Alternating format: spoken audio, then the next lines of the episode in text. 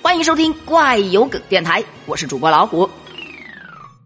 买挂面，尤其是那种手工自制的挂面，不得给它来个包装吗？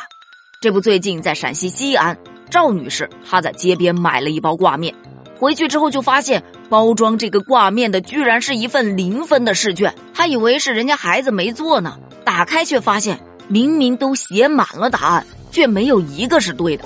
她猜测这应该是老板顺手就用自家孩子的卷子包的。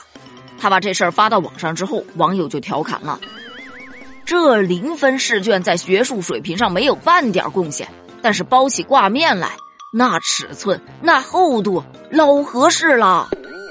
这孩子要运气没运气，要成绩也没运气，他成功的避开了所有的正确答案呐。”对呀，其实考零分也是一种能力呢，他绝对是个中高手。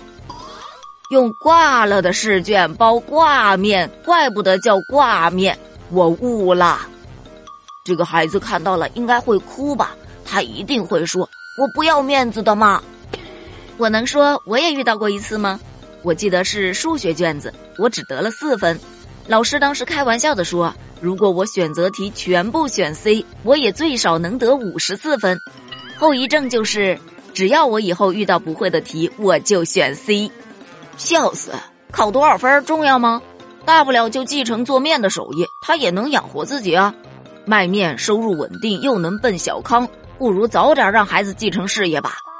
哎，不是，有没有一种可能，这挂面是孩子背着父母偷偷自己包的呀？嗯，我觉得非常的有可能。要不然，老板包个零分试卷上去，自己也不要面子的吗？对此你怎么看呢？你最低考过多少分呢？欢迎在评论区留言哦，咱们一起探讨一下。评论区见，拜拜。